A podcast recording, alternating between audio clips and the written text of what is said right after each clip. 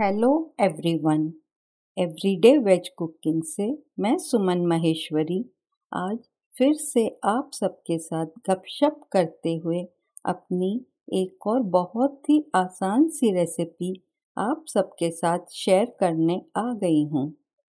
आप सब तो जानते ही हैं, जल्दी ही बहुत ही लोकप्रिय त्यौहार कजरी तीज आने वाली है, जिसे महेश्वरी परिवार कुछ अग्रवाल और मारवाड़ी परिवारों में बड़ी धूमधाम से मनाया जाता है। कजरी तीज का मुख्य आकर्षण होते हैं भिन्न भिन्न प्रकार के सत्तू, जैसे गेहूँ का सत्तू, जौ का सत्तू, चने का सत्तू, मैदे का सत्तू और चावल का सत्तू। यह सब सत्तू सेहतमंद तो होते ही हैं और बहुत ही स्वादिष्ट भी होते हैं। मैंने अपने पहले पॉडकास्ट में चने के सत्तू बनाने की बहुत ही आसान रेसिपी शेयर कर रखी है। अगर आपने यह पॉडकास्ट अब तक नहीं सुना है तो अब सुन लीजिए। आज के पॉडकास्ट में मैं चावल के सत्तू की बहुत ही आसान सी रेसिपी शेयर कर रही हूँ। यूँ तो कजरी तीज के आसपास महेश्वरी समाज रेडी टू यूज़ हर तरह के सत्तू के आटे की व्यवस्था कर देता है। और आप अपनी आवश्यकता अनुसार वहाँ से सत्तू का आटा खरीद सकते हैं। रेडी टू यूज़ आटा लेने का बेनिफिट यह होता है कि आपका काम बहुत आसान हो जाता है और सत्तू फटाफट बन जाते हैं। फिर भी अगर आप घर पर ही आटा तैयार करना चाहते हैं तो वह भी बहुत ही आसान है। यहाँ मैं चावल के सत्तू बनाने की पूरी विधि शेयर कर रही हूँ। आइए, अब आप 12 से 14 पिंडी बनाने के लिए सामग्री नोट कर लीजिए। आप लीजिए 250 ग्राम बासमती चावल 150 ग्राम महीन पिसी हुई चीनी 125 ml देसी घी, चौथाई टीस्पून इलायची पाउडर 15 बादाम 10 केसर के धागे, एक टीस्पून दूध पिंडी के ऊपर लगाने के लिए छोटी पूजा वाली सुपारी या बादाम। आइए अब कुछ पूर्व तैयारी कर लेते हैं। चावल को तीन से चार बार साफ़ पानी से धो लीजिए। चावल को चलनी में ट्रांसफ़र करें जिससे कि उसका सारा पानी निकल जाए। अब फर्श पर या टेबल पर एक साफ़ कपड़ा बिछाएँ और उस पर चावल फैलाएँ और चावल को पूरी तरह से सूखने दें।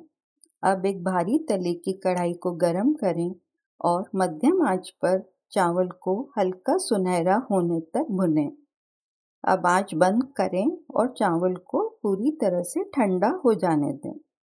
चावल को मिक्सर में एकदम महीन पीसना मुश्किल होता है, इसलिए चावल को आटा चक्की में पिसवाना ही बेहतर है। सत्तू बनाने के लिए चावल के आटे को मलमल के कपड़े से छान लें।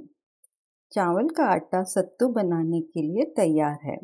अब बादाम को भी महीन महीन काट लें और बारीक पिसी चीनी को चलनी से छान लीजिए। केसर को एक टीस्पून दूध में भिगोएँ और केसर को हल्का सा घिस लें। देसी घी को पिघलाएँ और एक तरफ़ रख दें। आइए अब आप बनाने का तरीका नोट कर लीजिए एक परात में चावल का आटा, पिसी हुई चीनी, इलायची पाउडर और कटा हुआ बादाम मिलाएँ।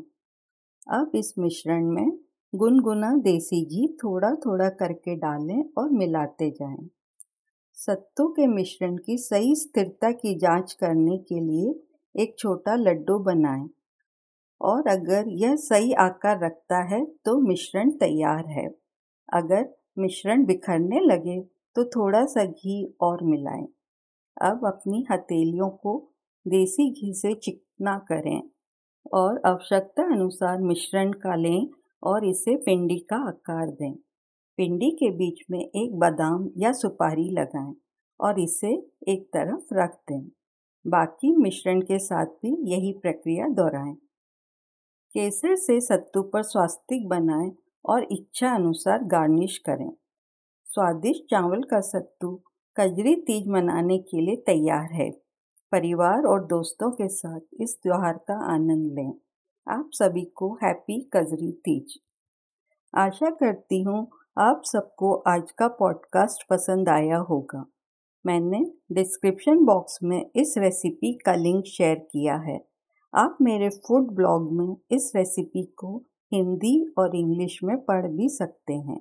अपन जल्दी ही फिर से मिलेंगे और यूँ ही गपशप करते हुए एक और नई रेसिपी बनाएँगे। Bye have a nice day